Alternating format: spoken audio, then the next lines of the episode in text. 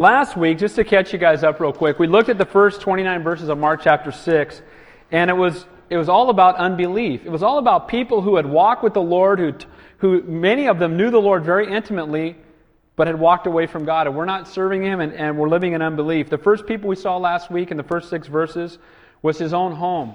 I don't know if most of you know this, but Jesus Christ had brothers and sisters, and even His own brothers, it says in the book later in the Bible, did not believe in him. So even people that grew up with him didn't follow him, didn't serve him, and didn't believe in him. It also says that his own countrymen, the people of Nazareth, rejected Jesus Christ as Savior. When he came back, they said, Wait a minute, aren't you that carpenter? Aren't you the son of Mary? Remember how we talked last week that when they said son of Mary, it was a derogatory term. It was saying, You don't even have a dad. They were basically, and I hate to use the word, but it's the word that fits, they were calling Jesus a bastard. They were saying, You don't have a dad. You're just son of Mary. You're just some carpenter guy. Who are you? Why should we follow you? Why should we believe in you? They also basically said, you know, you don't have any rabbinical training. You know, you haven't been to seminary, you know, you haven't been to any college, Bible college or seminaries, you know. You know, it's interesting that they would tell the word that he didn't know the word well enough. Amen? And when he got up, though, he taught with such authority and with such power that they were blown away. But yet still they would not believe. They knew about Jesus, but they didn't really know him. Then we see Jesus call the 12 together who'd been walking with him, the apostles, and he sent them out to do ministry in different cities.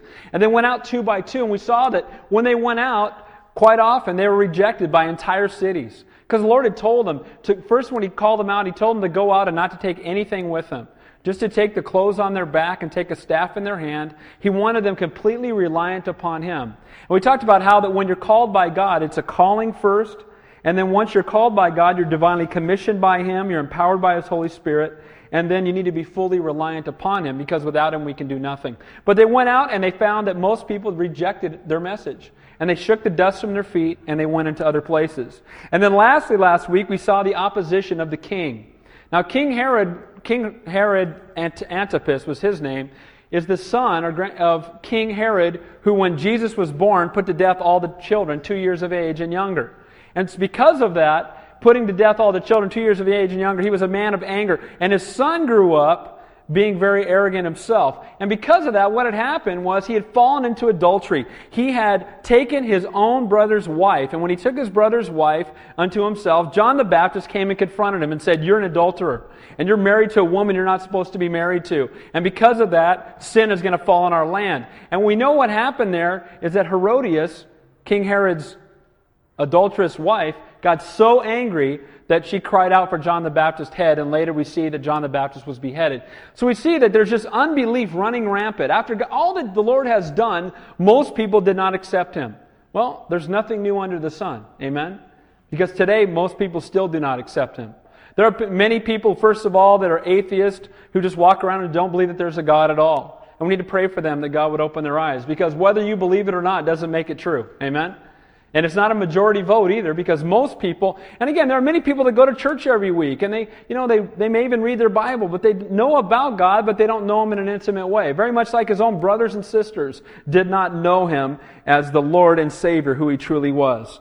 So there's unbelief running rampant. Tonight we're going to see unbelief by those who should have been closest to Jesus and it's his apostles. Now remember, they've been with him when he healed the leper. They were with, they were with him when he calmed the storm, when he said, Peace be still, and the, and the waves went down. They were with him when he, when he did every miracle that he's done so far.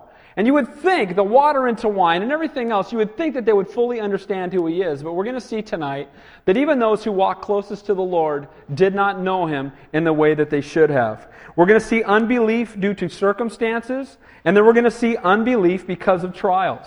And I know none of you ever fall into those traps, right? Unbelief due to circumstances, things going on around you, and all of a sudden, because of it, you start to say, Well, God, don't you care? God, have you forgotten about me? I've been guilty of that. I don't know if you have.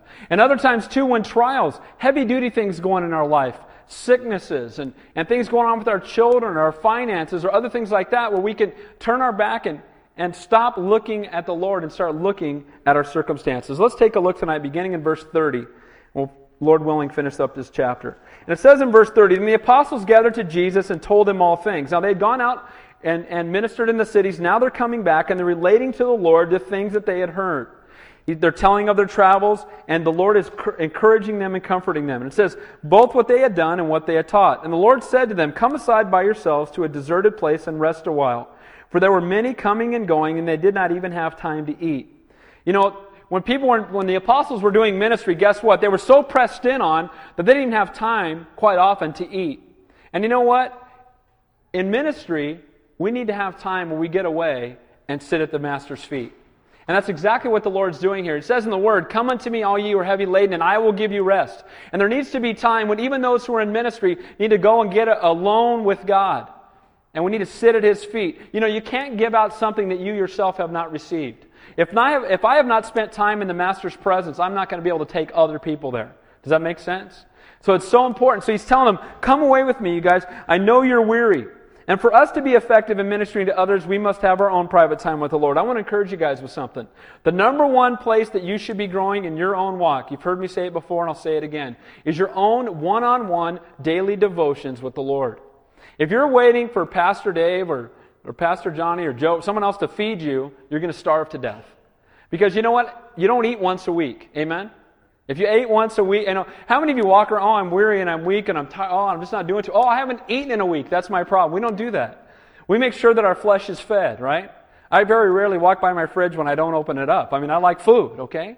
And you know what? The Bible says in the book of Job, we're to desire the Word of God more than our necessary food. And you know what? If you're going to grow in your own walk with God, you can't trust in just your pastor to feed you. The Bible says faith comes by hearing and hearing by the Word of God. Romans 10 17. And you need to hear the word, but you also need to study the word yourself.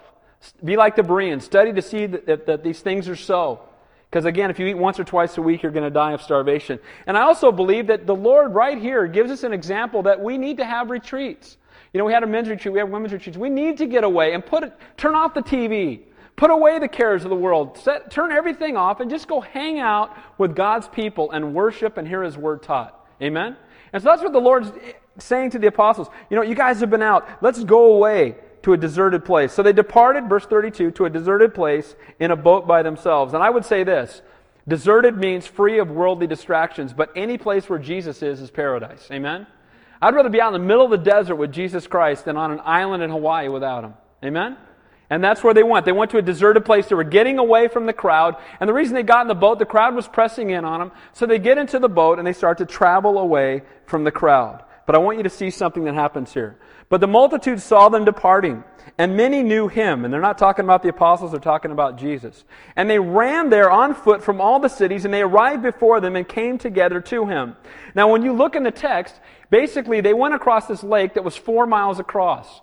And as they're traveling across this lake, the people saw Jesus from a distance, and they started running around the outside of the lake to get to the other side to where they were going as quickly as they could and the distance around would have been about eight miles. And these people were so excited to see Jesus that they beat the boat there. And you know what? I think in the church today we ought to be ashamed because sometimes, and you know what? I'm just going to say it. Sometimes we get to church 20 minutes late and we live down the street. Amen? You know what? Oh, worship. I'll just blow off worship. It's no big deal. You know what, man? I mean, we need to be in God's presence. Amen? We should hunger and desire this more than our necessary food. It should be the most important thing we do. And so often it's, you know, well, I got to see the end of the Giants game, or this is going on, or that's going on. We make God an afterthought. And these people understood who Jesus was. And they ran around. And I'll tell you what, if we knew that Jesus Christ were going to be at the clock tower at 7 o'clock tomorrow night, I wouldn't even go home. Amen? I just go over there and just lay down, wait for him to show. I wouldn't go home. Because I want to be where Jesus is. Amen? And these people understood who Christ was, and they ran around that lake, and they wanted to be there. And you know what? They're probably, where's the boat going? And as they ran, no doubt, they were gathering up people. And we know that's true because there is going to be a massive crowd waiting for the Lord and his apostles when they get to the other side of the lake. And there's going to be 5,000 men. That doesn't count women and children. So the group may have been as big as 20,000 people. So not only were they running, but they're saying, hey, you got to come. Jesus is going to be on the other side of the lake. Let's go. And you know what, man? Shouldn't we be the same way today? Amen? Shouldn't we be at work? Shouldn't we not be ashamed of the gospel? There are people that don't know God. There are people that need Him, and they were gathering up people as they ran. And the Lord was going to take His disciples to this isolated location, but when they got there, people had run to see Jesus, telling people all the way. Verse 34. And Jesus, when He came out, saw a great multitude. And I love this. I want you to see these five words. And was moved with compassion. Do you know that our Lord is a God of compassion? You know, a lot of people think of God as being this big God up in the sky with a lightning bolt in his hand waiting to smoke people when they do wrong things. That's not our God, amen? If it were, we'd all have been smoked a long time ago. Amen? You know what our God is? Our God is a God of love and grace and compassion. He's a God who cares. He's a God who loves. He's a God who weeps when we weep. He's a God who, whose heart is so broken for those who don't know Him and those who've walked away. I looked up this word because it's important, and it's used 12 times in the Gospels, eight times by Jesus. Once when He saw the needy multitude. He says in Matthew 9 that they were like sheep who had just come from a brutal fleecing, torn, wandering, and lost. Twice when He beheld the hungry multitudes, including this one we're going to look at tonight. By the two blind men when they cried out and said, Son of David, that's a messianic term. What did Jesus do? He turned around and he healed them. He was moved with compassion. By the leper, we talked about this in back in Mark chapter 1. The, the leper is a typology of sin. A leper is a man who is rejected by everyone. A leper is a man who's covered in sores, and it's so contagious that when he gets near anybody else, he had to shout out, unclean! He couldn't go to church. He couldn't see his family. He was banished off to a leper colony where maybe even other lepers would not come near him. And he heard about Jesus. And he thought, maybe, just maybe, this will be somebody who can touch me, somebody who I can go to. Everybody else had rejected him. No, he could not go near anyone. And when he saw Jesus Christ, it says that Jesus was moved with compassion. And what did he do? He touched the leper. He did, most people would not even address a leper. Most people, when they saw a leper, would run in the other direction and scream unclean. And what did Jesus do? He reached out and touched him. And man, I love our God. Amen? Because that man was healed of his leprosy. And that is a picture of each one of us that we were lepers. Our sin has separated us from God. And when he saw our sin, he didn't run away from us. He reached out and touched us and made us clean. Amen? He was moved with compassion. By the sorrow of the widow at Nain, it says in Luke 7, that her son, her husband had already died, and now her son was dead. And when the Lord saw her weeping, his heart broke for her. And his heart was so broken for her, he went over to the casket and he touched the body, and her little boy got up. That's our God. Amen? He can do that. And that's what's, and so our God is moved with compassion. And you know what? When I walk around down here in downtown Santa Cruz, my prayer is that I would have the same heart of compassion that Jesus Christ had. Amen? That my heart would be broken for these people who don't know Christ. That we would not look at people judgmentally but we'll look at them and say, Jesus died for each one of them. That every person that walks in here would feel welcome and will feel loved and would know that there's a God who loves them and a God who cares. Not a God of judgment, a God of rules, a God of regulation. Not a God of religion, but a God of relationship. Amen? And that's the God that we serve. Jesus also used the word three times in parables. The king had compassion on the bankrupt servant and forgave him his debt. His debt was millions of dollars. The good Samaritan had compassion on the Jewish victim. And lastly, the father had compassion on the prodigal son. One of my favorite parables in the whole Bible is the parable of the prodigal son. The son who had walked away from God. The son who had walked away from his father took his inheritance and spent it all on wine and women and song, just got rid of everything. And by the end of it, he was eating out of a trough with pigs. And when he came back, he thought, you know, if I could just go back and be my father's servant, it would be better than the life that I have now. And when he came to his father, his father saw him, and his father ran and kissed him and killed the fatted calf and had a feast. And you know what? You may feel like the prodigal son or daughter. You may feel like you've walked away from God. But if you come back to him, he will run to you just the way the prodigal son's father ran to him. Amen? That's our God. He is moved with compassion. May we not just go through those words in the Bible and not understand. So when he looked out on this crowd of 20,000, maybe 20,000 people, he was weary. He was tired. But you know what? He was never too tired to minister to people. He was never too weary to pour out his heart and pour out his life. And what did he do? He looked out on them and he was moved with compassion. And it says here, for them because they were like sheep not having a shepherd. So he began to teach them many things. Now, Put yourselves in the feet of the apostles. The apostles were there and they were weary and hungry.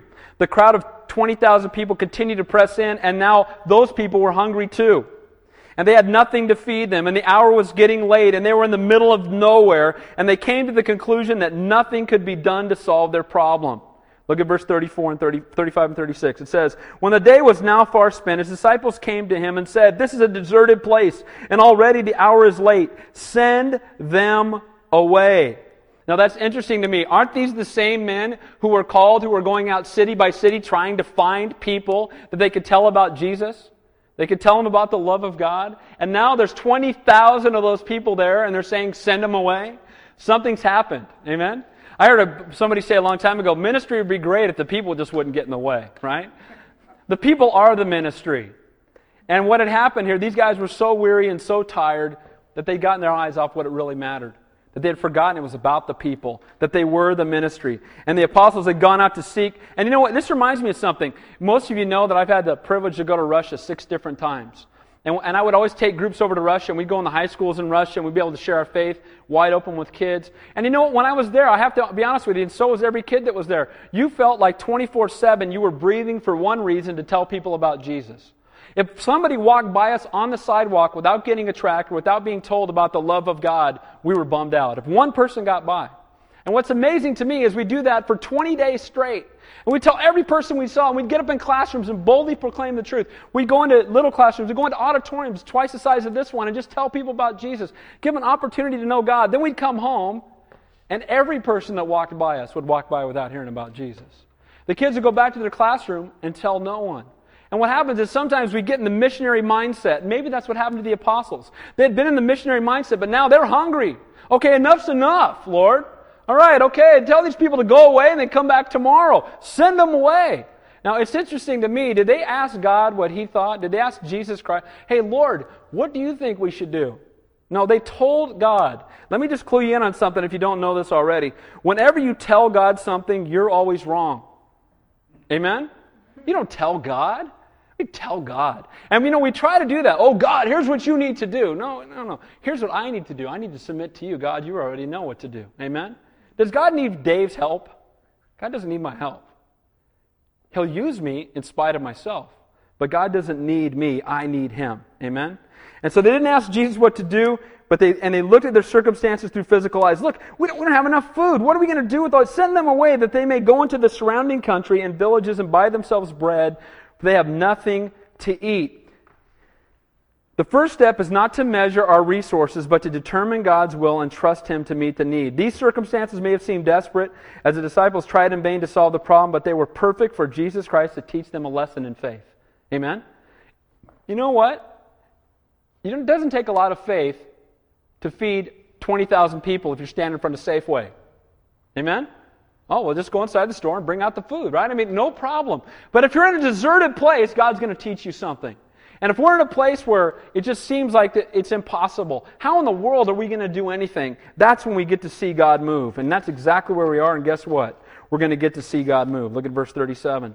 But he answered and said to them, You give them something to eat. And they said to him, Shall we go and buy 200 denarii worth of bread and give them something to eat? And you know what? This was not a response out of respect for God. They're saying 200 denarii was basically eight months' wages. You know, and they don't. And how much money do they have? They don't have any because the Lord told them not to carry money around. He said, "Should we go in and spend eight months worth of weight? Should we go in and buy fifty thousand dollars worth of bread that we might feed these people?" And they're basically questioning the Creator of the universe. You know what? The Bible talks about un- being faithful when we don't understand. The peace that surpasses all understanding. Amen? Not the peace that comes from understanding. It's trusting God when it doesn't make sense. Because it doesn't have to make sense to me, it just has to make sense to God because He's God. Amen? And sometimes we sit there and go, oh, that doesn't make sense. Well, that's okay. God's in control. Let's trust Him. So I want to give you how to deal with unbelief due to your circumstances. The first thing you do is you start out with what you have. They're saying we need to go, we need more money, we need, we need more stuff, we need more bread. You know, a lot of times we, God wants to use us. We look at our circumstances and say, well, I can't do anything.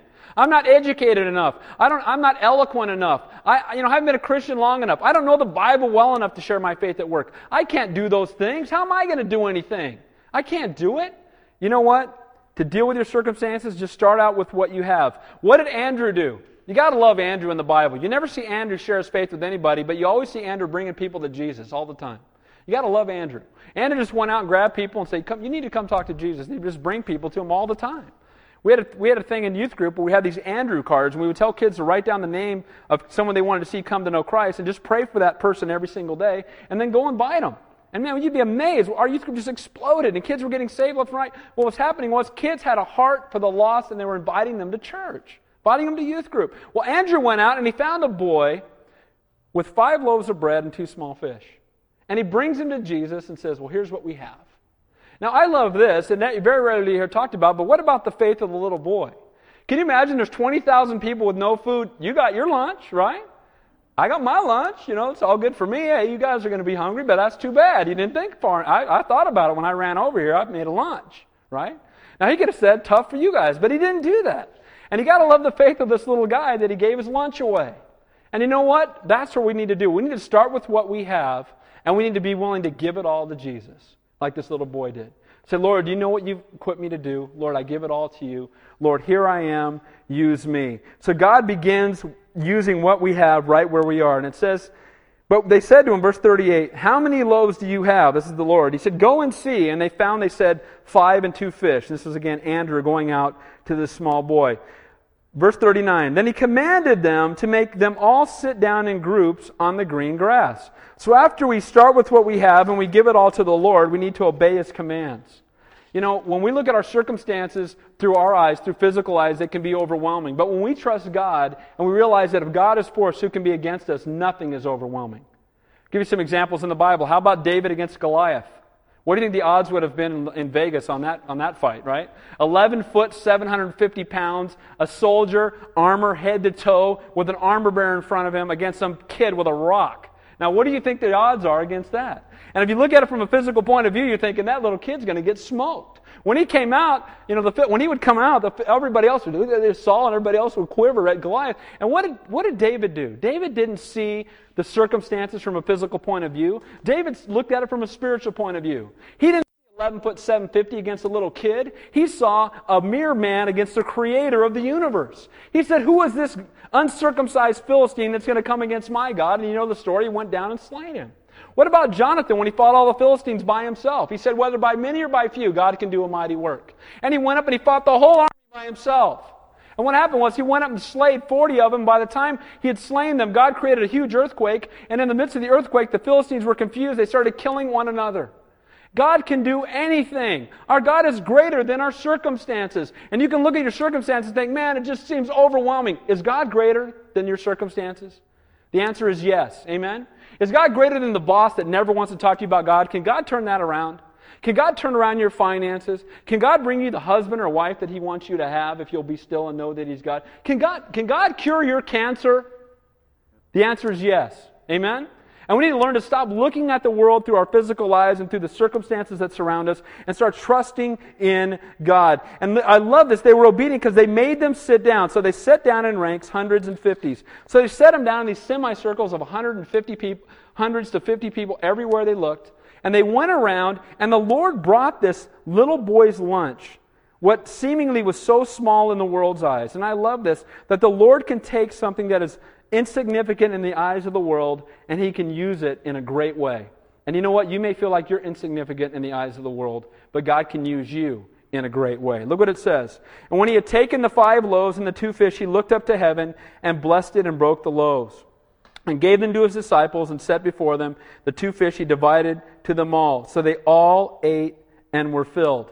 Now notice again, they were obedient, but where did the miracle happen? The miracle happened in the hands of Jesus Christ. Amen? The miracle didn't happen at the efforts of men. The miracle didn't happen because they had a great plan. The miracle happened because they put everything they had into the hands of the Lord and said, Lord, I trust you. And you know what? I pray that every day. I pray for my children. Lord, I put them in your hands. I desire that you would take them and mold them and conform them to your image, that they would grow to be mighty young men and women of God. I pray, Lord, just put my office in his hands. Put the Bible study in his hands. Put this church in his hands. Because you know what? If we're following any man, it'll come to nothing. But you know what? If we get in line with God, get out of the way and watch and see what God's going to do. Amen? Our God is greater than Santa Cruz County. Amen? Our God is greater than anything that could face us. Our God is an awesome, a gracious, a compassionate, a merciful, loving God who's looking for those who will stand up to be used by Him. He blessed it. It was His thanksgiving. It was a way of Him thanking the Father for the provision. Jesus began to break the loaves and kept breaking until everybody had been fed and there were 12 baskets of food left over. And I want you to notice something that the apostles, as servants, were distributors, not manufacturers. Amen? We don't manufacture anything. God does all of it. What can man create? The answer is nothing. Do you know that man has created nothing? God created everything. Amen? And he can take the, could, we can take some of the elements that God's created and form them into something else. But God is the only creator. There is no other creator. Buddha created nothing. Hare Krishna, nothing. Hindu, nothing. Joseph Smith and Mormon Church, nothing. Mary Baker, nothing. Jesus Christ created everything. Amen? He is the creator, and it's nothing for him to take bread and make it multiply because he's God. And he's the only one that can do that. And nobody else can. So praise the Lord. That's what we serve a risen living Savior, a God who can do all things. And they gave it all to Jesus. When they got it back, it's amazing. They gave him a lunch. They fed 20,000 or so people, and they got back 12 baskets of food. That's pretty sweet. You give them a lunch and you get back 12 baskets of food after feeding 20,000 people. And you know what? He didn't give it back to them so that they would feel, you know, they could be comfortable, but so they could bless others. You know, a lot of people into this name it and claim it thing, and you give it to God so God will give you back more. And if your motives are to get back more, you've missed it. If your motives are to bless and minister to others, then you truly understand. Let's finish this off. Verse 42. So they ate and were all filled, and they took up 12 baskets full of fragments of the fish. Now, those who had eaten the loaves were about 5,000 men. And it's interesting to me that this was really a message in action. Because when Jesus went into Capernaum the next day, if you look in Matthew 6, or John 6, excuse me, he got up and he taught about the bread of life that he was the bread of life. So everybody who had, who had been out there and seen him multiply the bread would understand a little better the message that he was sharing about the bread of life. And again, the miracle happened in Jesus' hands. The sad part is the people were willing to receive the physical bread, but not the living bread, the Son of God come down from heaven. Jesus is the bread of life, and only he can satisfy the spiritual hunger in man's heart. And Isaiah 55 says the tragedy is that men waste their time and money on that which is not bread. People are making the same mistake today. What do people spend their time on? People spend their time on striving to attain and collect stuff or striving to, acclaim, to attain and collect their own comfort. And we do all this stuff that's perishing and we get our eyes off what's eternal. When this time has come and passed, only what we've done for Christ will last. And Jesus was, was blessed me as he still had compassion on the hungry people. He still looked at him and his heart was broken for him. And you know what? As the church today, God's telling us the same thing. You give these people something to eat. He turned and told them, give them something to eat. Didn't he? He told the apostles to do that, didn't he? You give them something to eat. Well, let's send them all the way to, you know, maybe they'll find something. And you know what? Especially with us being here downtown, God is calling us to give people something to eat to minister to their physical needs so that we might have the opportunity to minister to their spiritual ones. Don't make excuses. Don't plead a lack of resources. When we say we don't have resources, we're saying our God can't do it. That's weak. Amen? Can our God feed everybody in Santa Cruz County? The answer is absolutely. And we say, oh, we, oh, we'd like to help out, but we just can't help you. You know, we just need to give it all away. Let's just give it all away and God will take care of it because it's all His anyway. A hungry world is feeding on empty, empty substitutes. And you know what we have? We're depriving them of the bread of life. Because you know what? I believe that, and I, I don't want to be political for a second, but there should be no welfare system. Everybody in the body of Christ should be giving and giving and giving so much that if somebody had need, they could just send them down to the local church and we could give to them instead. And then when we gave to them, we could give them the bread of life along with the bread that they ate. Amen? Instead of them going to the government and seeking help from the government, they should seek help from us. And we should give it all away. That's what the church is called to do. And that's what Jesus, exactly what Jesus did. And people are looking for the answer, and we have the answer. Amen? This is the light of mine. I'm going to let it shine, right? Hide it under a bush. Oh no, I'm going to let it shine. Don't let Satan blow it out, right? I'm going to let it shine. We need to shine this light, not hide it, not be ashamed of it. I promise you, we won't get to heaven and say, oh man, I should have dialed it down. Amen? Oh, I shouldn't have spoke so much about the love of God. You know what? Other Christians even get nervous hanging around you when you're on fire for God, but that's okay. Maybe they need to. Amen? Because you know what? There needs to be fire. We need to be excited. Hey, I'm going to heaven not because of what I've done, but because of what He did. How can we not be excited about that? Amen? And we go to church. Oh, you know, we got to go to church and we sit and we sing a couple songs and we go home and our life doesn't change. That grips God's heart and it ought, it ought to grip ours. We, we, want to, we should be giving it away. We will never lose. We'll always end up with more than what we began with if we'll give them away. Let's move on. So now we've seen the unbelief of, of circumstances. Start with what you have, give what you have to Jesus, obey what he commands. Now we're going to see Jesus walking on water. I love this. You know what? Nobody else ever walked on water either, except Peter for a few seconds, then he gets his eyes off God. But you know what? Only Jesus walked on water. I remember one time I had a guy tell me that he was Jesus, right? I was down the mall, and the guy said, Oh, you worship Jesus? I'm Jesus. There was a puddle nearby, and I said, Bro, I'll tell you what, go walk on that water, and I'll believe you.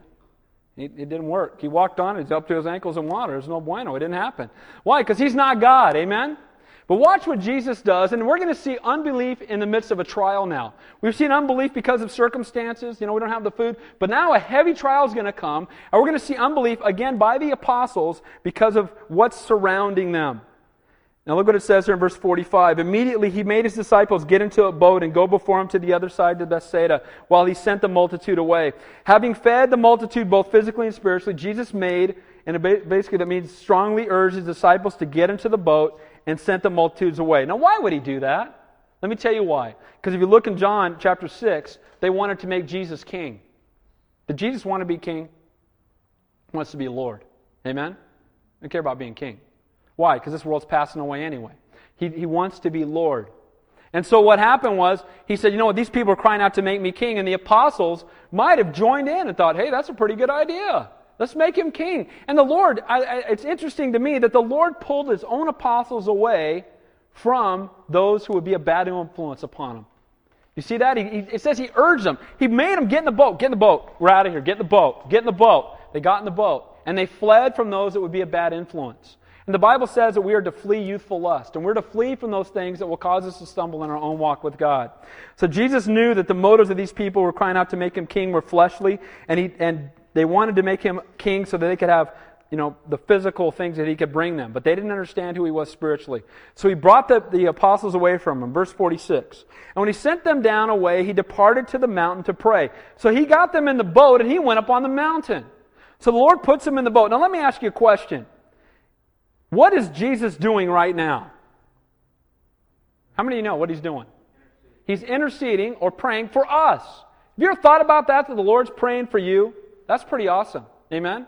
You know, people would think, well, maybe if Billy Graham prayed for me, that, that would give me some extra brownie points with God, right? You know, I mean, people come to me all the time, and, I, and I, believe me, it's my privilege to pray for you guys. I want to pray for you guys. But my prayers are no better than yours. You know that, right? Okay? I mean, I'm just a man like you. But what's awesome to me is that Jesus Christ is praying for me. And what happens here is that he sends these guys away and he goes up on the mountain to pray for them because a trial is coming. And the Lord, does the Lord know that this boat they got into is about to go into a wicked storm? Yeah, he knows because he's God. He knows everything. Amen? And so they get into the boat, they're going out to the storm. What does the Lord do? He goes up and starts to pray for them. Starts to pray that they would have courage in the midst of their trial. Does the Lord know when trials are coming into your life? The answer is yes. What is He doing for you beforehand? He's praying for you that you would have strength and be encouraged to stand with Him in the midst of your trial. Doesn't that encourage you to know that God's praying for you?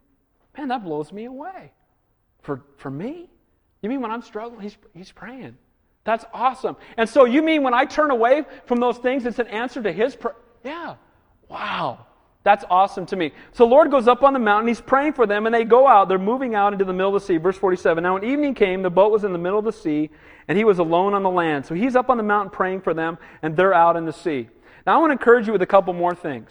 That in the midst of, of a trial, I want you to see a few things that can encourage you. The first thing is that when you're in the midst of a trial, and there are two kinds of trials, by the way. One trial is because of disobedience. Now, Jonah, what kind of trial was he in? Trial of disobedience. What kind of trial are these guys in right here? Did the Lord tell them to get into the boat? Yes, He did. Did they obey Him? Yes, they did. They got out in the middle of the lake, and guess what happened? The storm came anyway. A lot of people will tell you, as a Christian, if you obey God, you're never going to have any problems. That's a lie. Amen? You know why? Because God allows trials to come because trials perfect us and conform us more to His image. It's when we go through difficulties that we get our eyes on God. And you know what? Praise the Lord, then bring it on. It's okay. And so, what happens here, and I want to see this, the first thing that you need to remember when you're in the middle of a trial is God brought me here. God brought me here. If I'm in a trial, God knows. God put me here. God allowed me to be here. Praise the Lord. He knows I'm here. Now, we have two women in our church, neither one of them are here tonight. We prayed for them last week, that were diagnosed with cancer last week. Both of them were diagnosed with cancer on Monday of last week.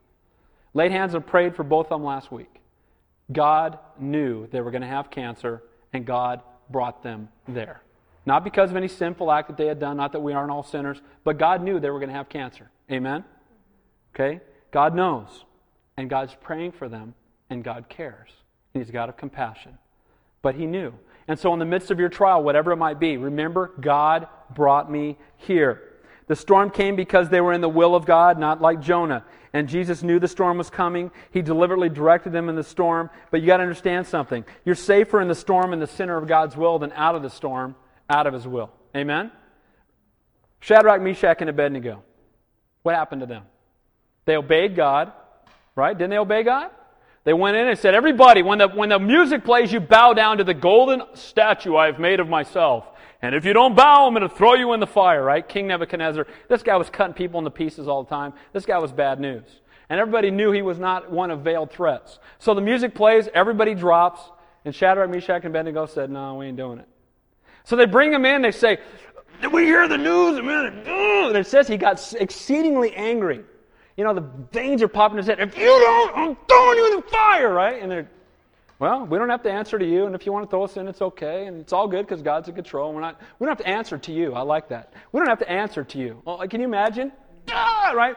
And he says, heat it seven times hot. How fire, hot does fire have to be to burn you?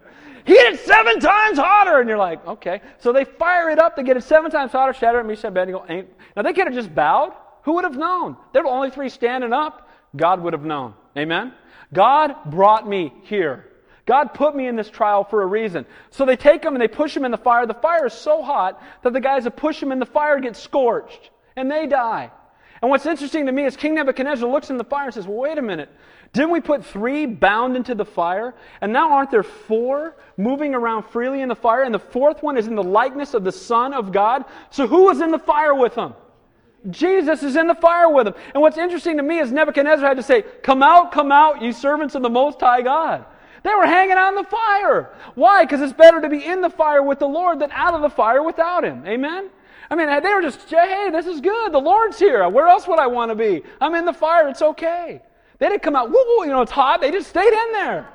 And I love that. And you know what? It's better to be in the storm on this ship in the will of God than out of the storm without Him. Why? Because He's in control. And you know what happens when you go through those storms or you go through those fires? Who gets glorified? What did Nebuchadnezzar say? Come out, come out, ye servants of the Most High God. He started out with, Who is the God that will deliver you out of my hands? To come out, come out, ye servants of the Most. His attitude changed. And what changed it? The faithfulness of three men. Praise the Lord for those guys, right?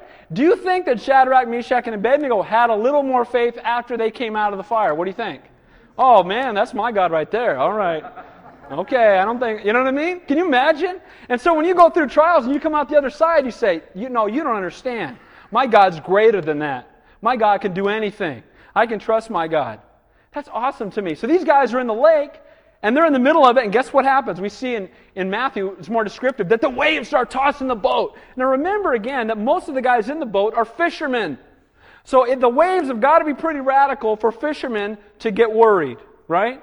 I've been on deep sea fishing trips, I don't like that's no bueno. I don't like that, right? I went on one and smoked. Oh, it was no good. I lost 14 pounds in two days from throwing up. You know, I, I, I had some abs when I got back. Was, but I'll tell you what, it's no good. And these guys, the waves were pitching, and, the, and when and when fishermen are getting worried, that's a big wave, right? Well, they're out there, and the Lord is up on the mountain, and He's praying for them, and they start to panic. There starts to be unbelief. Now, remember that they, had they been in one of these kind of storms once before? Do you remember a few weeks ago? And the Bible, you know, it's interesting to me that the Bible says, In this world you have tribulation, but be of good cheer, I have overcome the world. He told us that. So we're in the middle of a trial, and it's overwhelming. Remember that God is still in control. Well, these guys are in the storm, and they could have looked back and remembered the time when the Lord, remember, he was sleeping. And what did they do? They went over and they woke him up. Lord, we're all going to die. Wake up, right? And the Lord's, oh, what is it? Oh, ye have little faith. Peace be still. Waves go down. Whoa. Now, why were they upset? Because they were looking at the waves and not looking at the Lord. Amen? If they'd been looking at the Lord, they would have just pulled up and taken a nap. Well, He's God. He said we're going to the other side. I think we just, let's just chill. Let's just forget about it. He knows, right? Amen? And what happens to us? The same thing. We look at our circumstances instead of looking at God. And that's exactly what happens to the apostles here. They're looking at the circumstances, forgetting what God had done and what God can do. So the number two thing is not only does God, did God put me here, but He sees me and He's praying for me. Because it says there in that verse, in verse 48, look what it says there. Then He saw them straining. He looked out and he saw them struggling. So when you're going through a difficult time, the Lord sees you struggling. He sees the difficulty that you're going through. So not only did God put me here, but God sees me and God's praying for me. That should be an encouragement to me in the midst of a trial. He knows our needs and our fears. He feels our burdens. He knows what we're going through. And just as Jesus saw his disciples, he sees you when you're going through a difficult time. And knowing the Lord is praying for you, that should be such an encouragement to us. He's interceding for you right now. Look what it says in the rest of verse 48. Straining and rowing, for the wind was against them.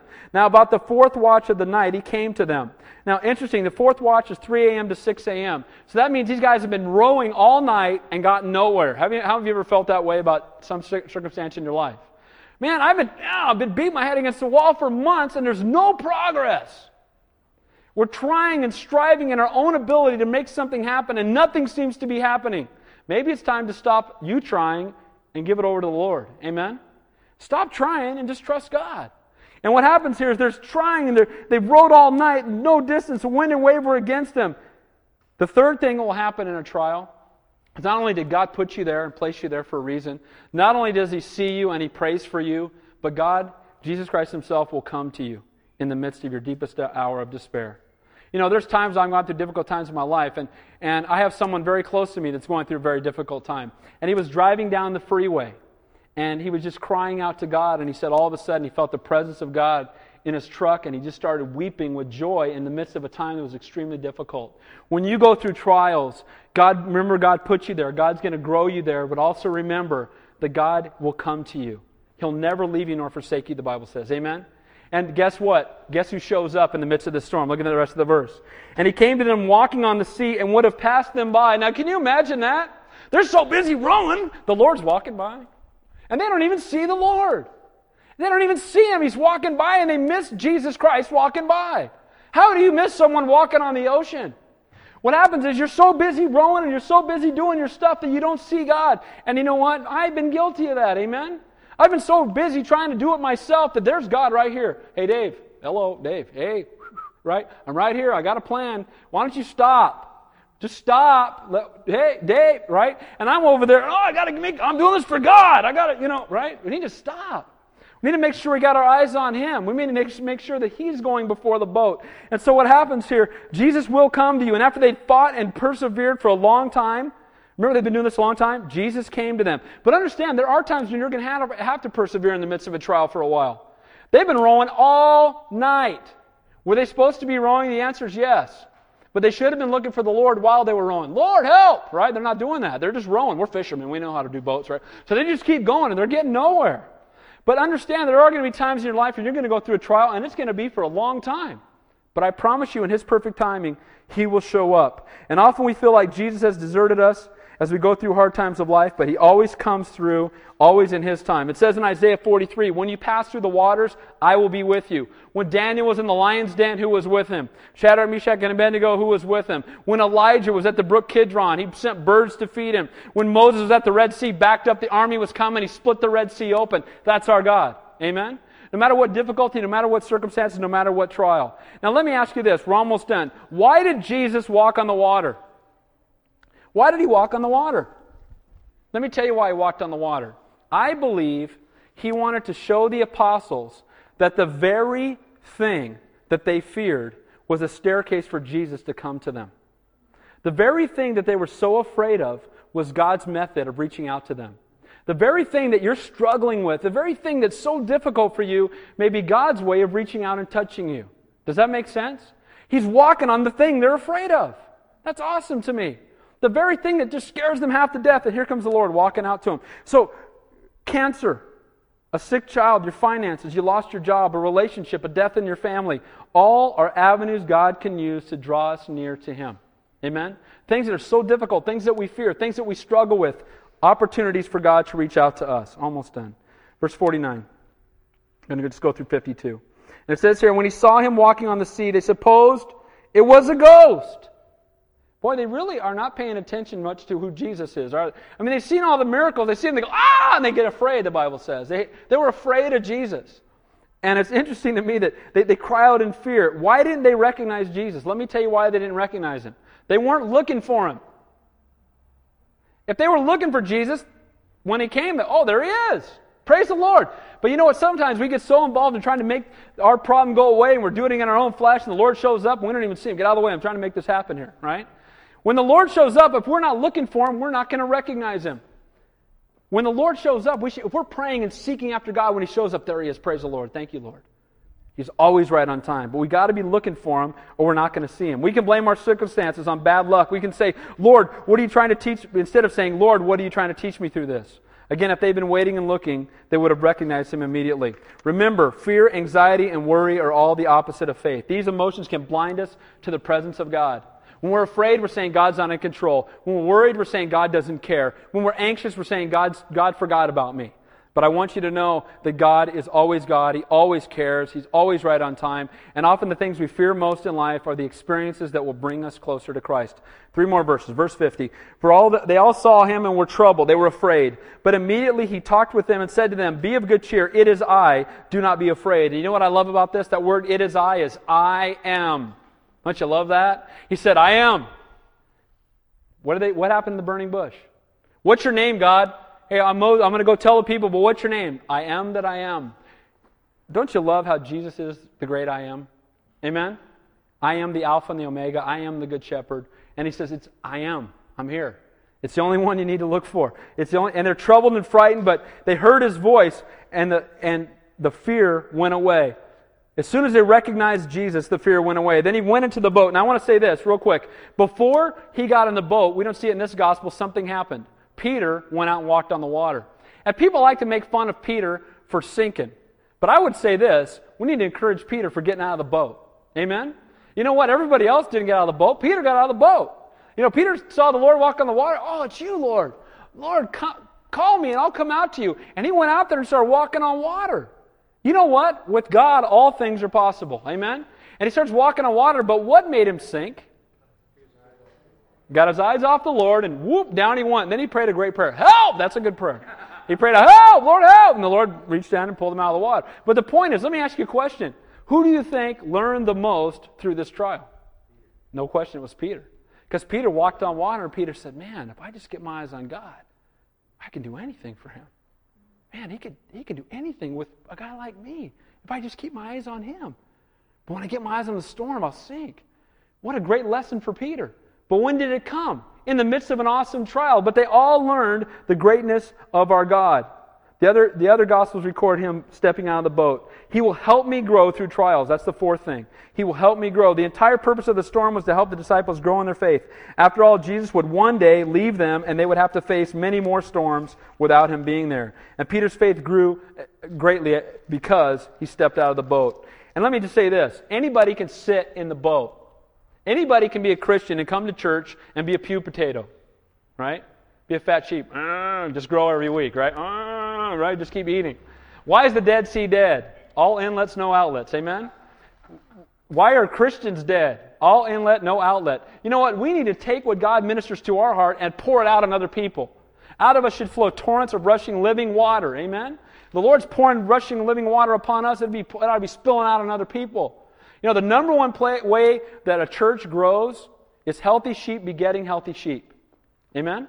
Our youth group in San Jose went from 10 kids to 250 kids in a year. How did that happen? Kids got in love with Jesus Christ. We didn't have programs. We didn't advertise on TV. We didn't hand out 500,000 flyers. Kids got in love with God and it became contagious. And that's how it happens. And how are we going to reach Santa Cruz County? He used 12 people to reach the known world, turn the known world upside down. There's three times that many people, even with half our people gone to this tonight. If we would just be contagious and on fire for God, what could happen to Santa Cruz County? Maybe the name would mean Holy Cross once again, which is what Santa Cruz means. Maybe this would be a place people go, people up there love Jesus. Amen? But that's got to happen if we become contagious. We got to step out of the boat for that to happen, though. Amen? We got to get out of our comfort zone. Oh, I, I don't know. I, I, talked to him. He might, oh, he might ask me where Cain got his wife. I won't know the answer, right? I mean, he might ask me something I don't know. And we get afraid and we're, ah, right? And we start to pucker and we don't know. You know what? Just ask God for opportunities and be faithful and get out of the way and watch what God's going to do. Pray for the divine appointments. So get out of the comfort zone. Last verse. It says here, Then he went up into the boat to them, the wind ceased, and they were greatly amazed in, them, in themselves beyond measure and marveled. You know what's interesting to me? When did the storm stop? When they put Jesus in the boat. Amen? When does the trial stop in your life? When you let Jesus in. One of the difficulties is going to go away. Put Jesus in there. Amen? And you know what? The world's looking for the answers. It's time to let Jesus in. Let, let me just say uh, in review, real quick, what we covered tonight. Our God reached out and touched men as he was moved with compassion. In dealing with unbelief due to circumstances, we need to start with what we have, give it all to Jesus, and obey his commands. And in the midst of trials, remember, God brought me here. Jesus sees me and is praying for me. The Lord's going to come to me in the midst of this, and I'm going to grow when this is over. And you know what? If you want to be closer to God, get ready for trials. Amen? The Bible says in James chapter 1, Count it all joy, my brethren, when, not if, when we fall into various trials, for trials produce patience. When we go through trials, we're conformed more to his image. You want to be more like Christ? Get ready, because it's coming. But that's okay, because the Lord will be with you. And I'd rather be in the fire with him than out of the fire without him. Amen? Let's pray. Heavenly Father, we thank you, Lord, for your love and your grace and your mercy. And we pray, Lord, just that tonight, that we truly would be conduits for your Holy Spirit to speak through us. And Lord, that when we go through trials, that we would remember that you put us there. And Father, Lord, I just ask that, that even today, when we walk out of this place, that there would be a zeal. And Lord, that we would not be afraid to step out of the boat, knowing, Lord, that you've gone before us. And Lord, I just pray for each person that Lord, you minister to our hearts. I pray for the many who are away this week for on vacation. Just minister to their hearts as well. Bring them back safely. And I want to lift up Samantha and, and uh, Susie to you, Lord, and, and just their cancer. And we thank you, Lord, that you are the great physician. And we ask, Lord, that you would touch their bodies and bring a healing touch that through it you might be glorified. We thank you and we praise you, Lord. In Jesus' name we pray. And all God's people said, Amen. I know the hour's kind of late. Why don't you guys come on back up?